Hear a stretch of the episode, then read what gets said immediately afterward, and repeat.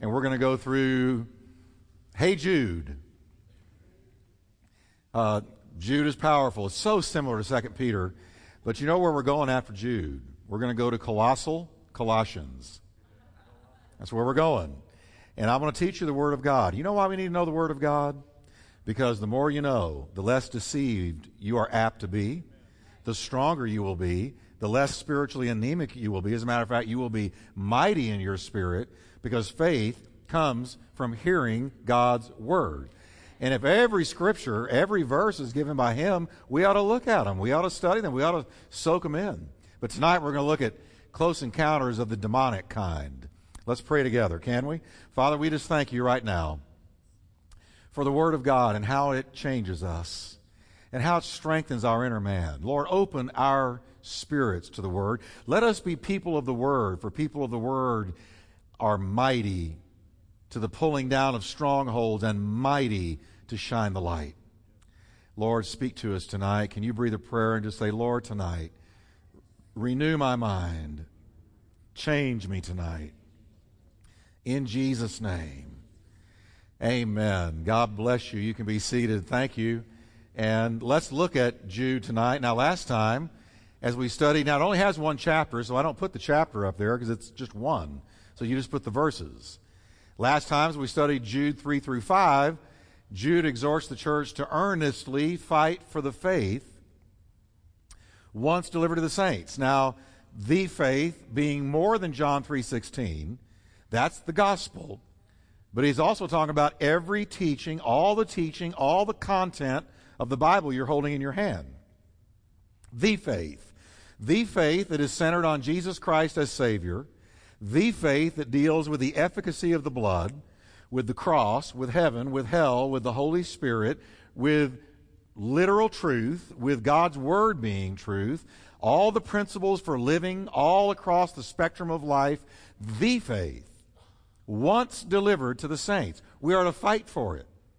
Now, you know what I wish we had? I wish we had a church with more of a spine. Not our church. I'm talking about the church in the West. I'm afraid political correctness has taken away our spine. We're too concerned about being nice. Can I tell you something you may not agree with, but I'm going to tell you anyway? God didn't call you to be nice. Well, we ought to be nice because that's love. No, it's not love. If that's love, then Jesus wasn't nice. As you look at Jesus, he was not often nice. He was very truthful and he was full of zeal, but he was not nice. Political correctness has got us so trained to be nice, we don't have a spine.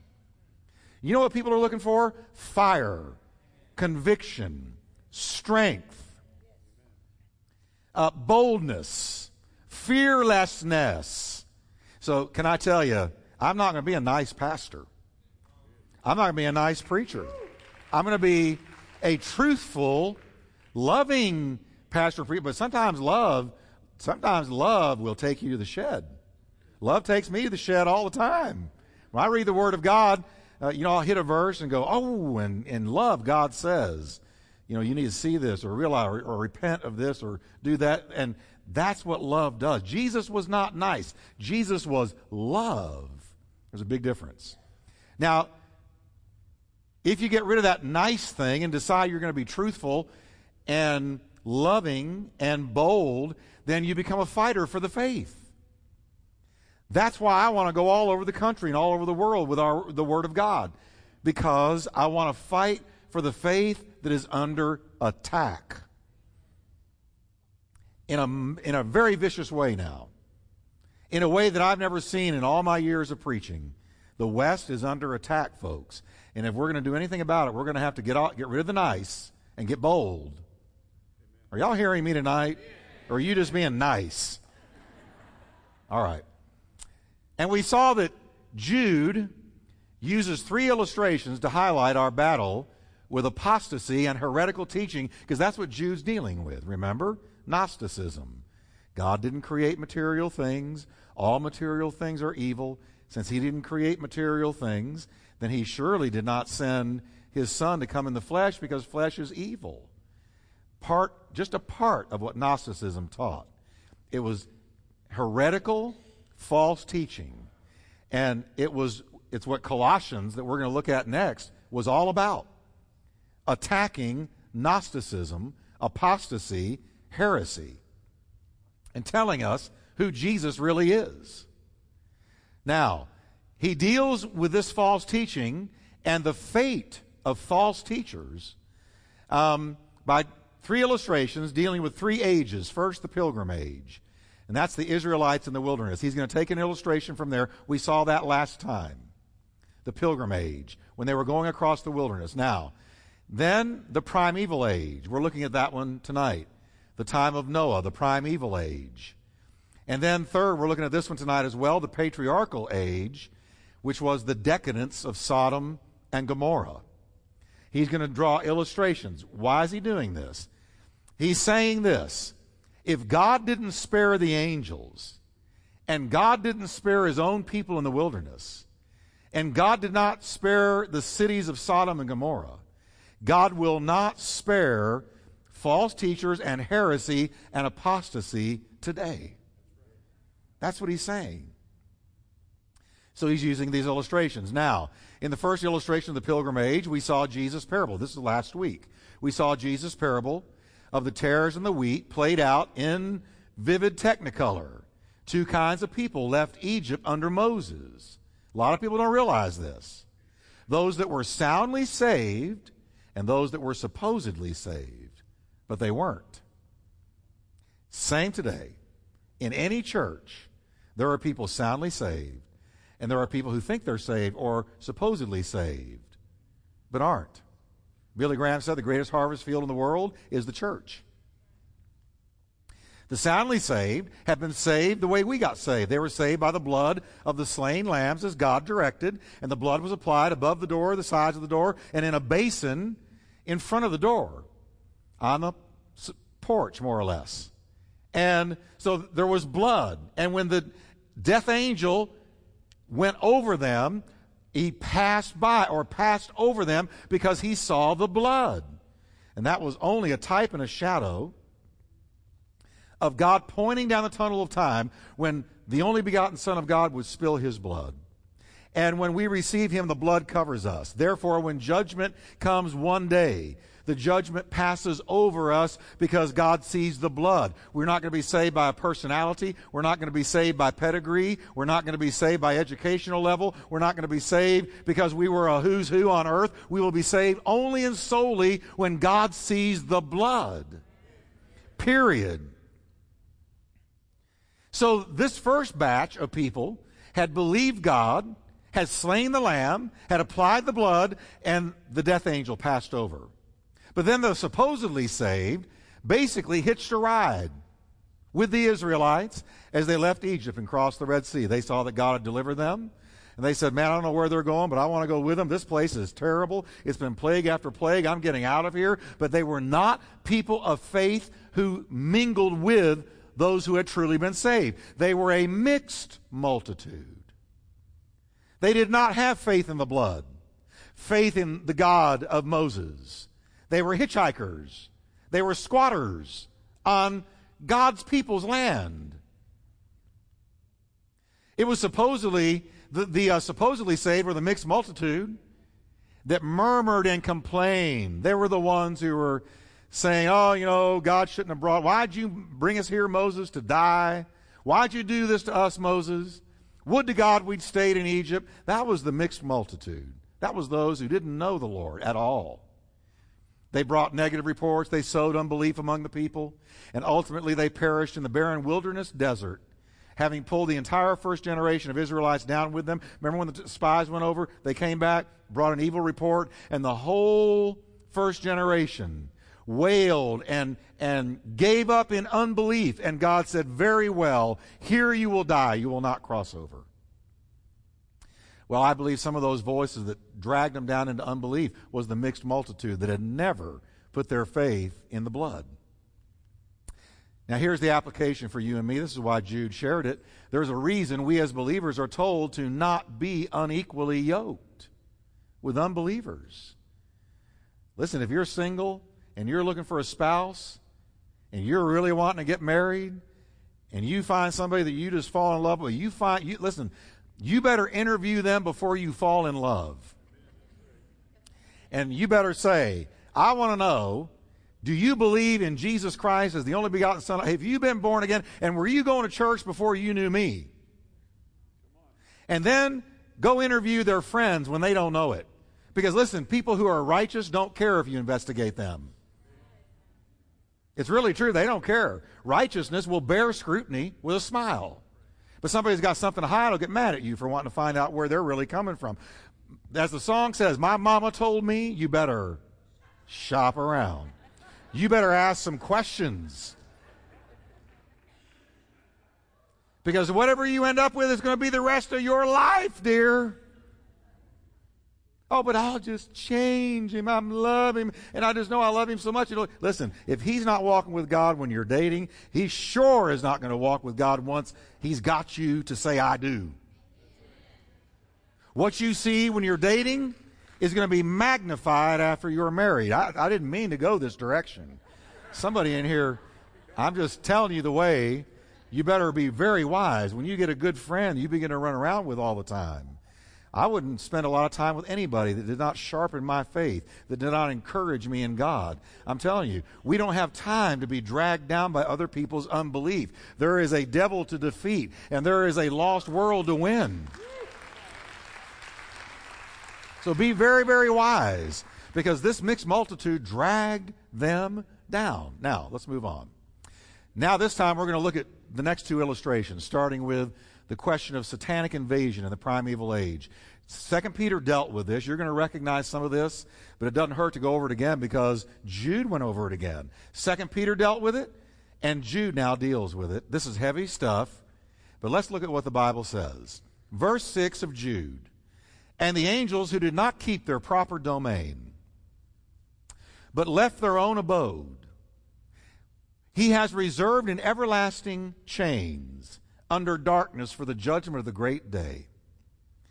Powerful stuff here. Watch. He's talking about angels that fell, angels that did not keep their first abode, angels that are right now chained up under darkness, and they're awaiting the judgment of the great white throne. They're not gallivanting around like demon spirits are. These angels aren't free to roam.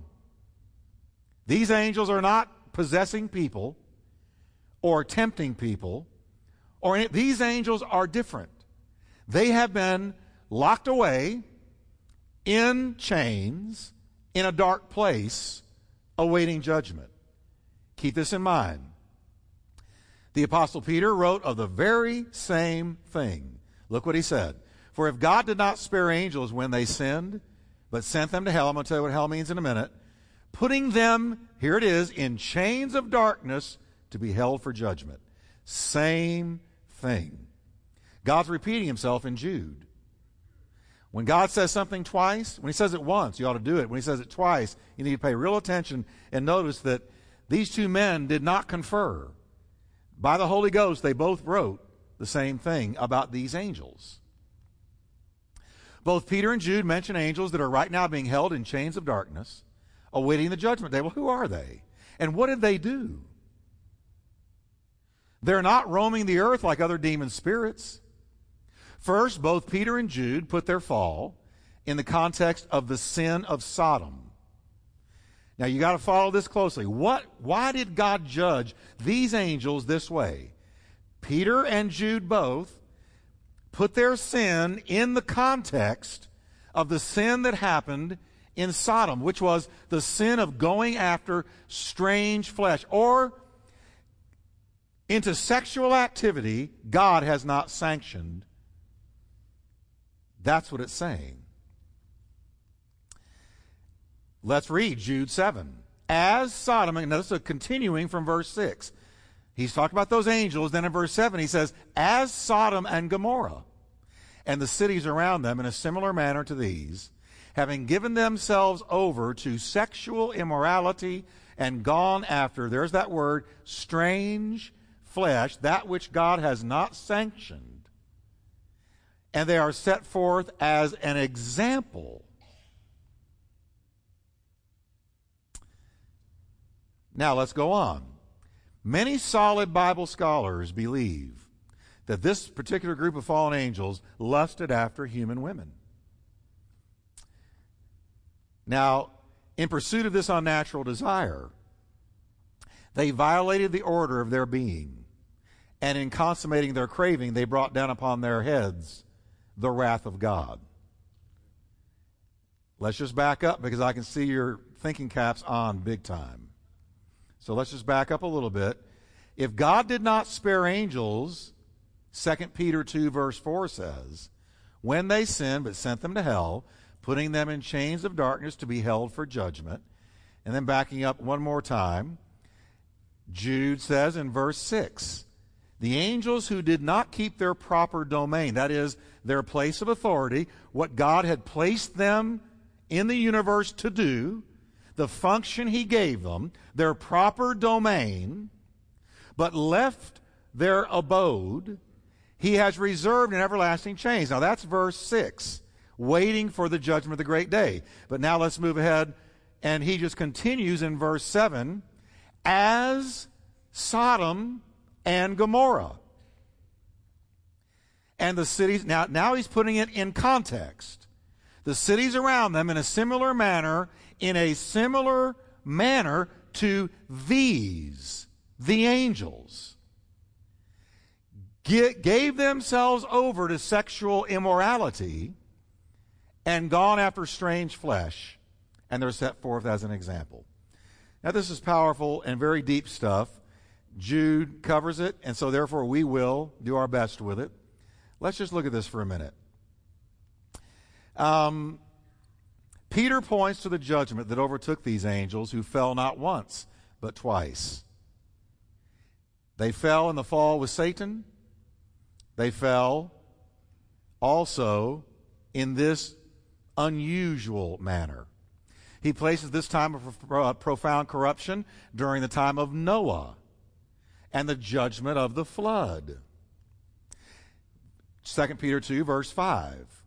If he did not spare the ancient world, what we have called over and over again the antediluvian world, those that were there prior to the flood, who Noah preached to, and warned them of judgment to come, and they did not listen, if he did not spare that ancient antediluvian world when he brought the flood on its ungodly people, but protected Noah, a preacher of righteousness, and seven others. Now, Peter is simply there locking us into the time frame when these angels fell this way. They were in the antediluvian time period, the time before the flood. The angels that involved themselves in this unimaginable corruption, Peter says, were thrust down to hell. Now, what does that mean? Hell, in this verse, comes from the word Tartarus, which is a Greek name for the underworld, especially the abode of the damned. But Tartarus is not the lake of fire. Now, hold that thought and look at me for a minute. Listen to this. Nothing is in the lake of fire yet. The lake of fire is there, but not one thing occupies it yet. The first, the first ones to, to bust open the lake of fire will be the Antichrist and the false prophet. And we see that in the end of the book of Revelations. At the great white throne judgment, anybody whose name is not found in the Lamb's book of life will be cast into the lake of fire. But right now, nothing is in the lake of fire. Well, then, where do they go? Well, Tartarus is not the lake of fire, though that will be these angels' final destination and those who do not accept Christ. Until the day they are delivered over the lake of fire, these wretched beings are currently in detention in Tartarus, held by chains of darkness. That's what the Word of God says. You may not have ever heard this, that's because nobody ever taught it to you. It's right there clearly in the Word of God. Okay? Everybody say tartar sauce. That's how I remember Tartarus. Every time I read that, I think, eh, I'm sorry. But I digress. Uh, so where are they? They are in hell, but if you look in the Greek language this was written in, it's Tartarus, not Gehenna. Gehenna is the lake of fire. Tartarus is the equivalent of a detention center or a, a place of detention in the spiritual arena where spirit beings are held awaiting the judgment. Moses describes their invasion of the human race in Genesis 6 1 through 2. He says, quote, Now it came to pass when men began to multiply on the face of the earth, and daughters were born to them, that the sons of God, if you've got a pen and a Bible with you, underline sons of God, because it matters here what that means, that the sons of God saw the daughters of men, that they were beautiful, and they took wives for themselves of all whom they chose. Now, some argue that the phrase, the sons of God, is pointing to the godly line of Seth, and that these sons of God were actually Sethites. Aside from Adam, though, here's a problem with that. Aside from Adam being called a son of God in Luke 3:38, and born again believers being called sons of God in several places in the New Testament, angels are called sons of God in every other place where the expression is used in the Old Testament. And I gave you a bunch of verses there. You can go look up yourself. When Job talks about angels, they're called sons of God. Many the psalmist, they, he calls angels sons of God. These sons of God mentioned in Genesis, as fantastic as it may seem, appear to have been fallen angels taking on human form just as we find them doing when they appear to Abraham. Do you remember that?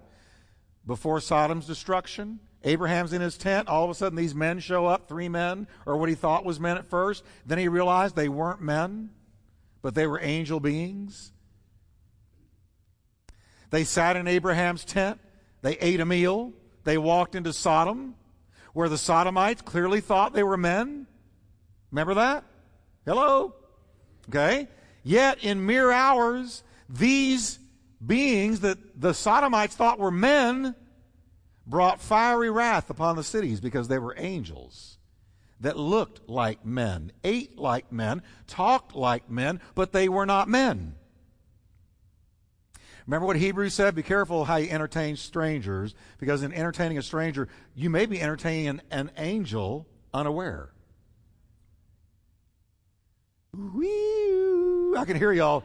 And, and I know, I wish I had the Twilight music, Twilight Zone music right there. This, this is in the Bible. And I know, don't go, you know, walking around wondering if somebody you've seen lately is an angel and all this stuff. Uh, you know, this is extremely exceedingly rare, and, and surely um, angels would be bound now from what happened in the antediluvian age. But I'm showing you what happened, and that angels often appear in the Bible as men. They warned Lot, you better get out of here quickly. Quote, for we will destroy this place. Notice these men said, we will destroy this place. Because the outcry against them has grown great before the face of the Lord, and the Lord has sent us to do what, everyone? Could mere men have brought fire down on that city? No. Who did it? Angels of judgment that appeared as men. The Lord has sent us to destroy it. And the result of these fallen angels' unnatural relations with women was the giants we read of in the Old Testament in Genesis 6, 4 to 5 as an example. Quote, there were giants on the earth in those days.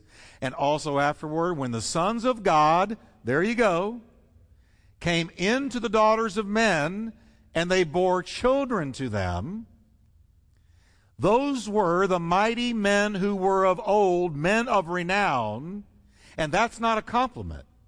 Renown meaning renowned for evil, renowned for wickedness. This is the giants that so often plague the people of God in the Bible.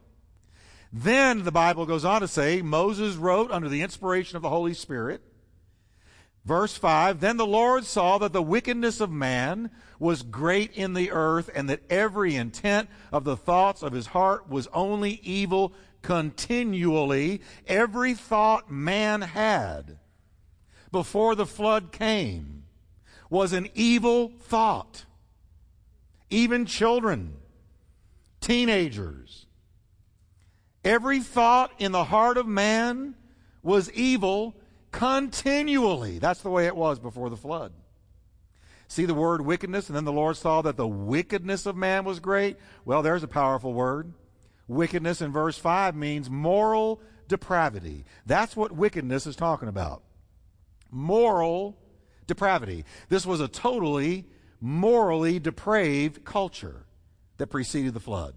Pornographic. It was a morally depraved culture.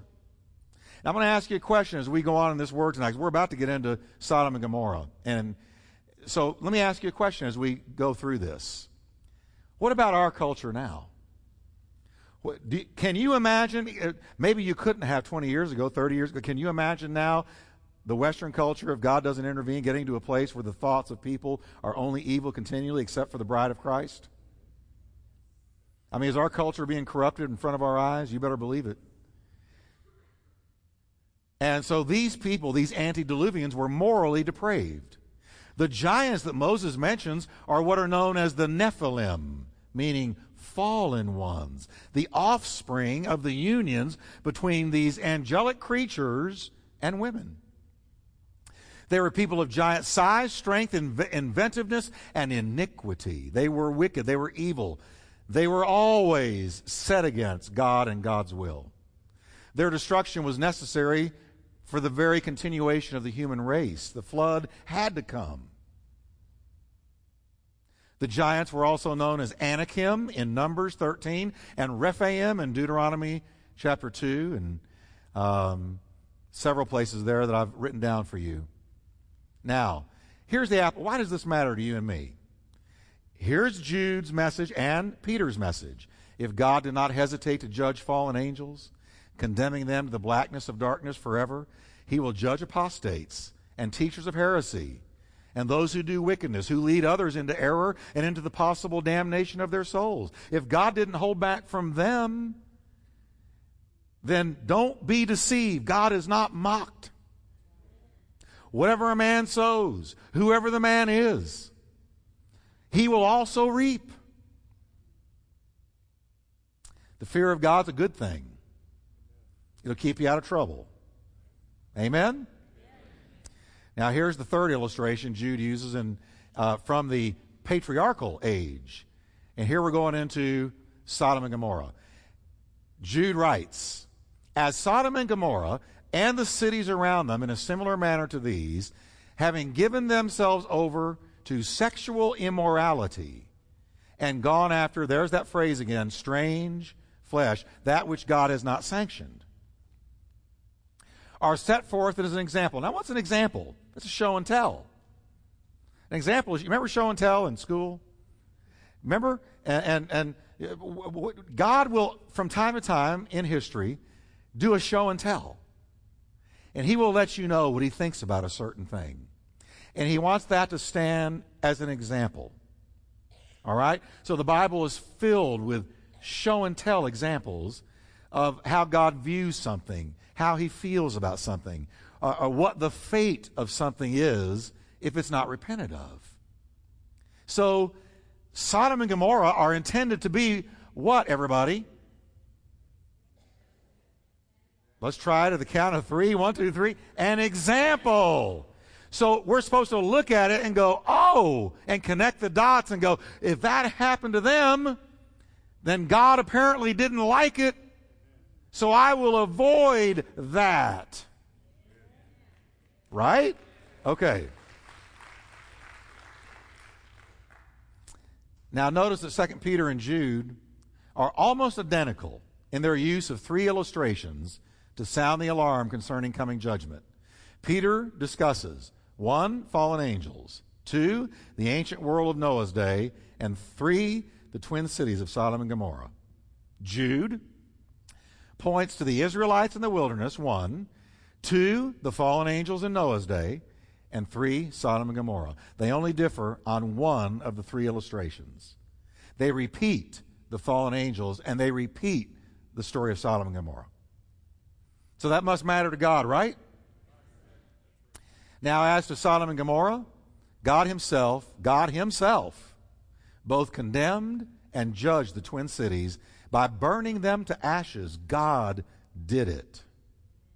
Their lifestyle is deemed ungodly by Peter, and Jude calls it sexual immorality or fornication. Now, if I was to teach what I'm teaching right now on ABC, CBS, NBC, CNN, MS, LSD, or any of the other ones, I'm sorry, MSNBC, I'm sorry.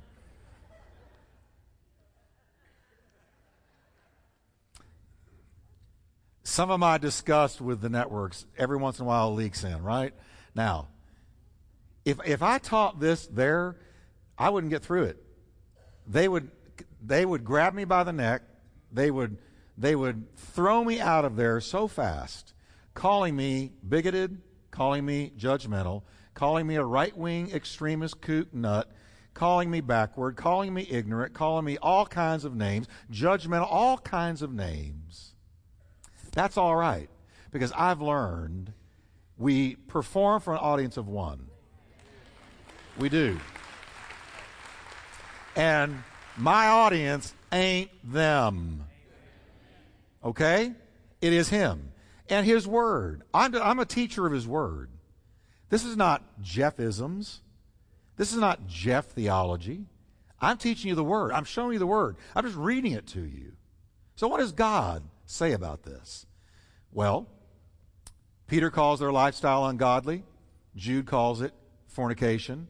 Now, fornication, what's that? Fornication. It comes from the Greek word porneuo. What do you think we get from that one? Pornography. Porneuo. Now, it means utterly unchaste. But here's what a lot of people don't understand that uh, porneuo or fornication really is an umbrella word that covers all sexual sin, not just sex between two unmarried people.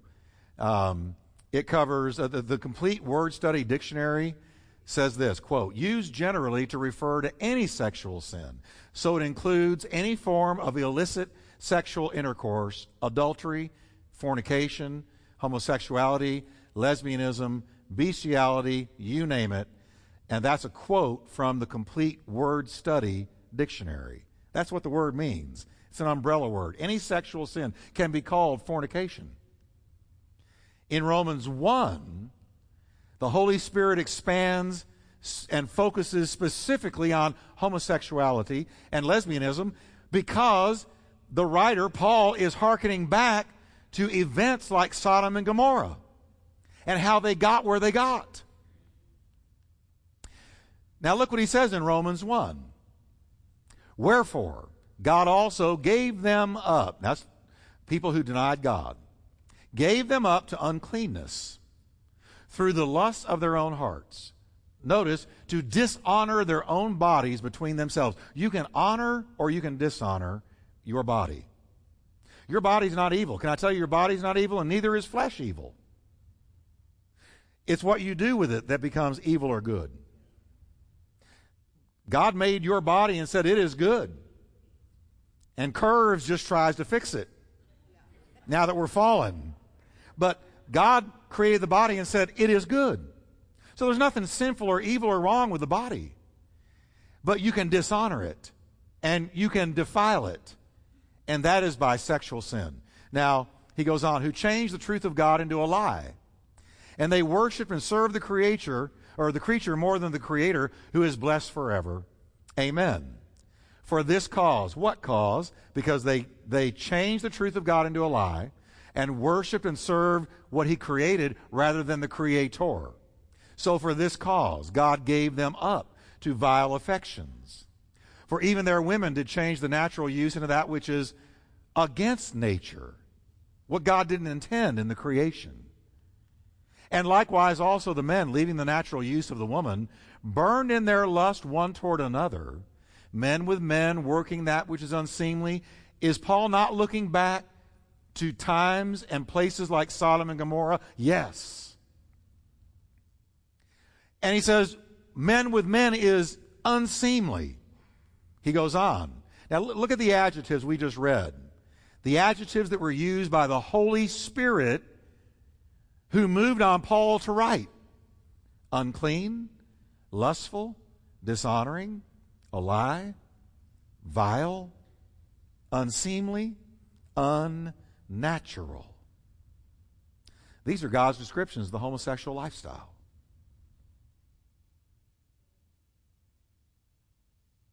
Right there. I'm just reading the Bible. Scripture indicates that, like all other sexual sins, homosexuality is a choice. Let me tell you, it's a choice. Somewhere along the way, somewhere along the way, decisions are made and a choice is made. I don't claim to fully understand how someone can have such a strong draw to the same sex. I don't, I don't, I, I don't claim to have all the psychological answers for that. I have to go to the Word of God.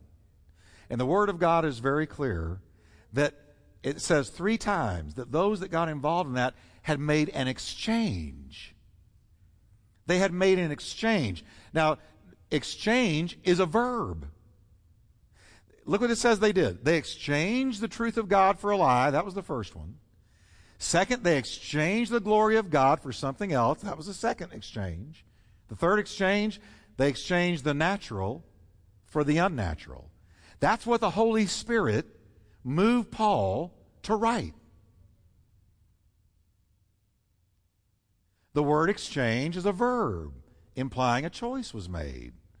Otherwise, God would be utterly unfair in judging it, wouldn't He? How can God judge if you were born to be that way? How could God justifiably judge that?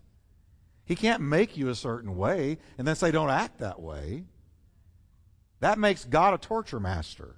And that's not what God is. So God would be unfair to judge it, but he did judge it in Sodom and Gomorrah. Jude, Peter, and Paul all insinuate that this kind of degenerate behavior is the hallmark of apostasy. Now, people can say what they want, and I'll get letters on this, and I'll get, I, I will. But here's the deal. I guarantee you, when a society gives into this, condones it, puts a stamp of approval on it, and there's no move of God to turn it around, that society's doomed.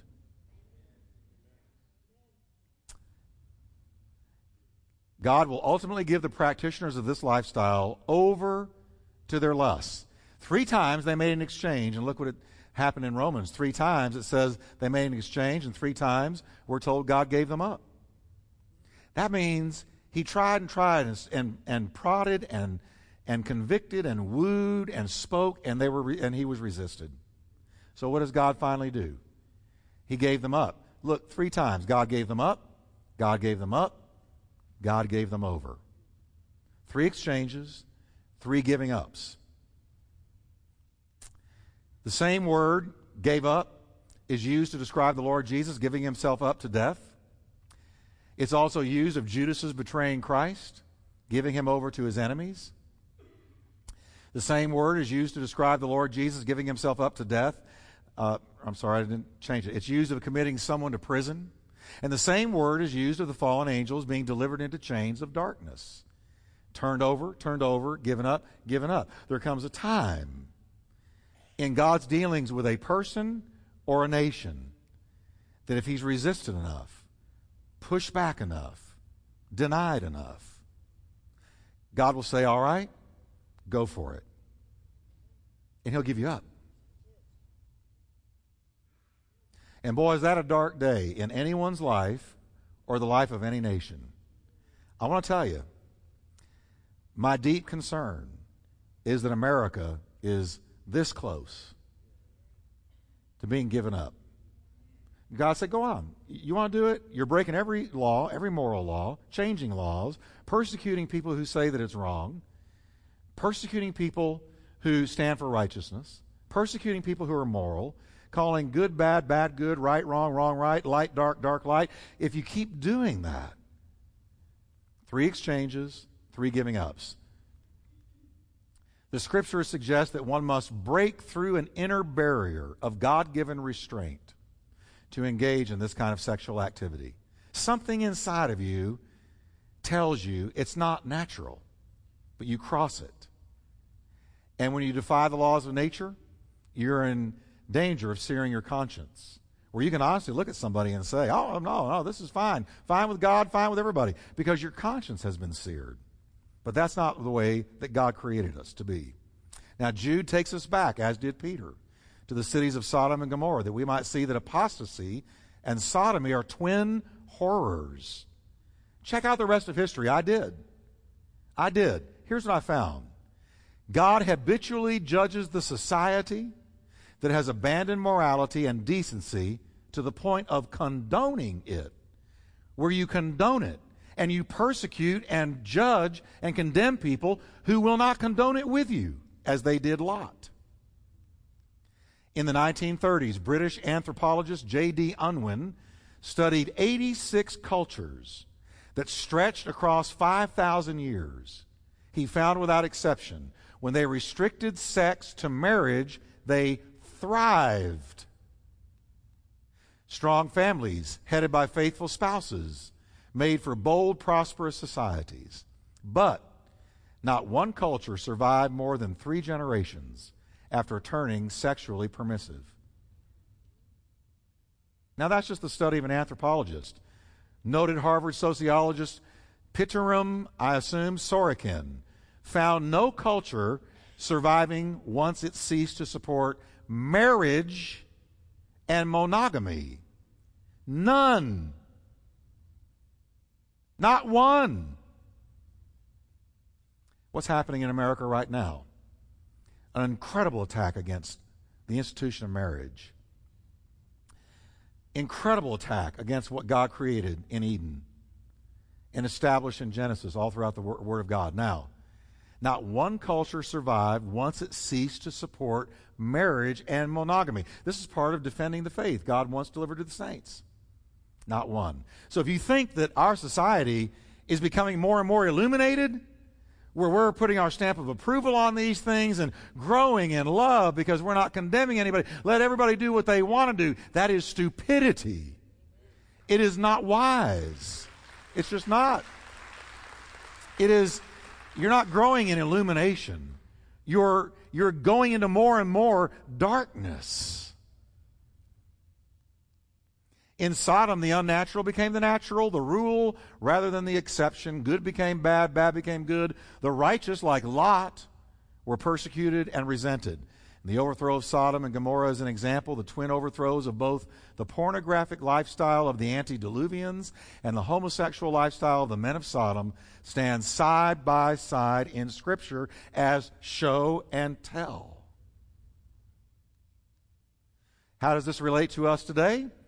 The Lord Jesus foretold that one mark of the end times would be that society once again would become as pornographic as it was in the days of Noah and as perverted as it was in the days of Lot. Jesus said this. Let's just read it and then we're going to close. Look what Jesus said. As it was in the days of Noah. Stop right there. So Jesus verified the ark, the flood, the animals that went into the ark, the whole account of Genesis, Noah and the ark. Jesus verified and validated it. And he says, as it was in the days of Noah, that's the way it's going to be in the days of the Son of Man. They ate, they drank, they married wives. They were given in marriage until the day that Noah entered the ark and the flood came and destroyed them all. Well, Pastor Jeff, they weren't doing anything wrong. Oh, watch this now. Noah had been telling them, judgment is coming. What was their response? Totally ignored him. There was no conviction, no repentance. They ate, they drank, they lived life the way they wanted to. They had a they had 10 ears, they had they had they could not hear the warnings of the Word of God. They went on with life as usual, and what Jesus' point is, they were totally shocked when judgment fell.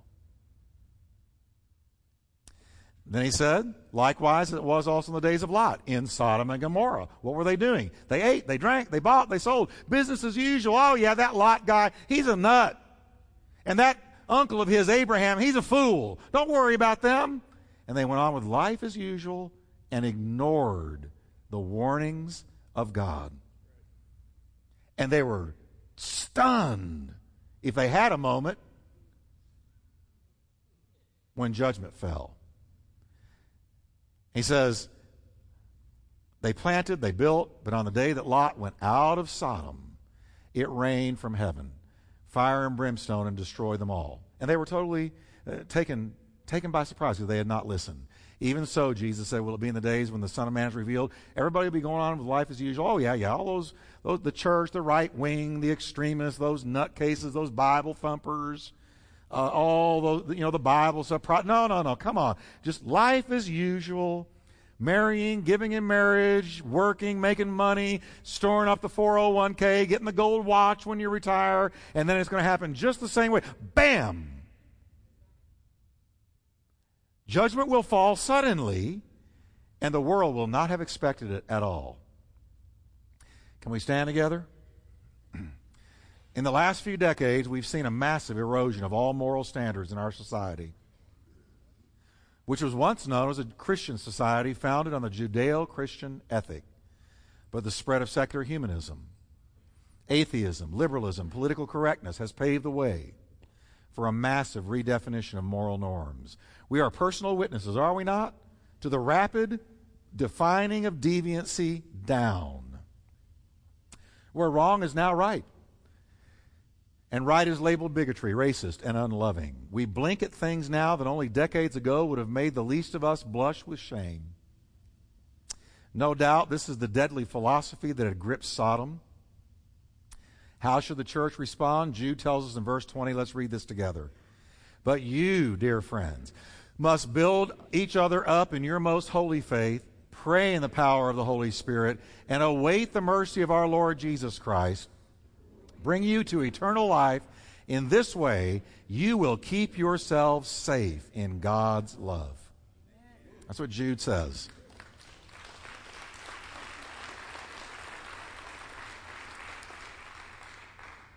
Next week, the Bible's Three Stooges. I can't wait. But let's go to the Lord. We, we need to see a move of God so bad in America.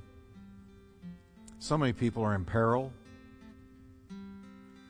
Father, right now, we just pray that this message will be received in the compassion of Christ and the truth of God.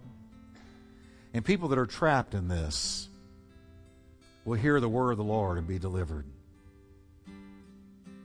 laying hold of the promises of God. And Lord, we, we see America and Europe, the West, in such rapid decline. And we pray that, Lord, you will graciously send a mighty move of God again. That, Lord, revival will move from coast to coast in every direction.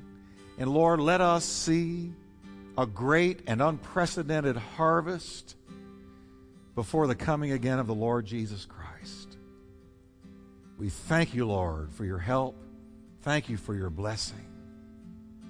In Jesus' name, let's sing one song right before we go. Jesus Messiah.